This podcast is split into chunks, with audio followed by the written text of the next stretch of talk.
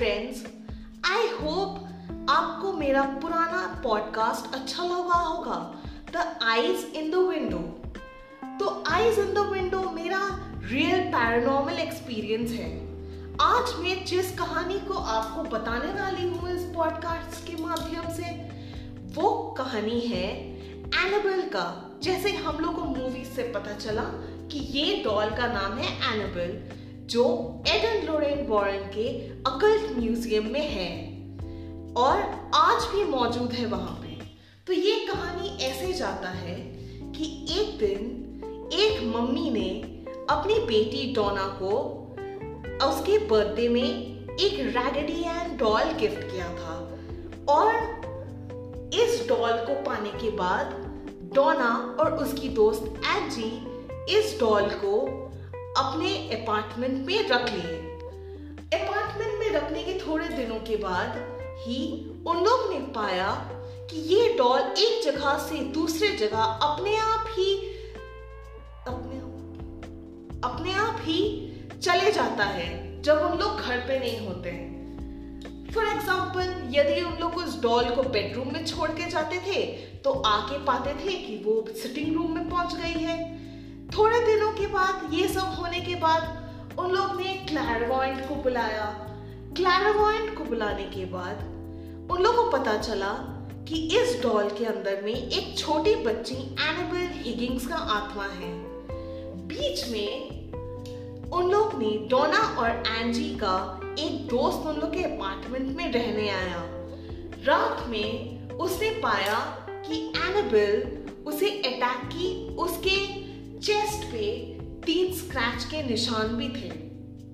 अब क्या हुआ?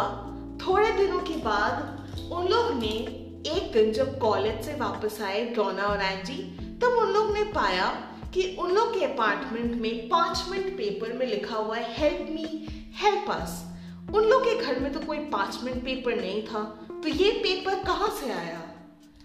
तो अब क्या हुआ? थोड़े दिनों के बाद उन लोग ने क्लैरवॉइंट को बुलाया। क्लैरवॉइंट को बुलाने के बाद उन लोग को पता चला कि इस लड़की के अंदर, इस डॉल के अंदर एक छोटी लड़की का आत्मा है।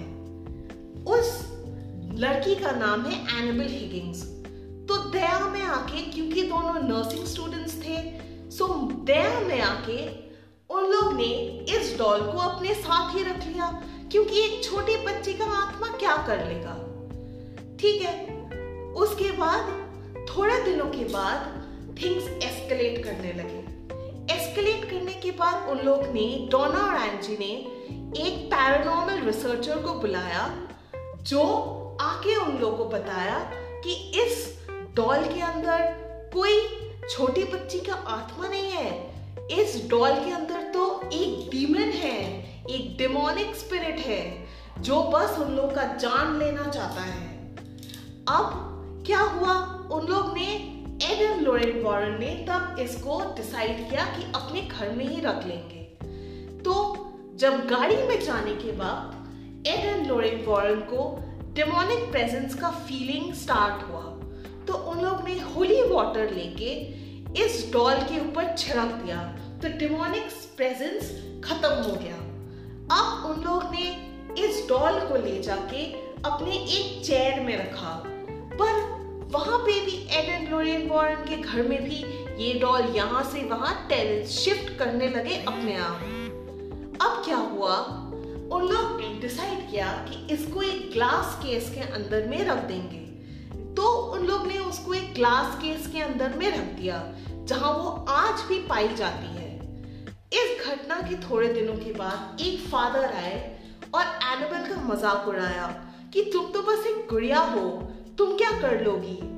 तो एड ने फादर को वॉर्न किया कि आपको ऐसा नहीं बोलना चाहिए था और आप सेफली घर जाए।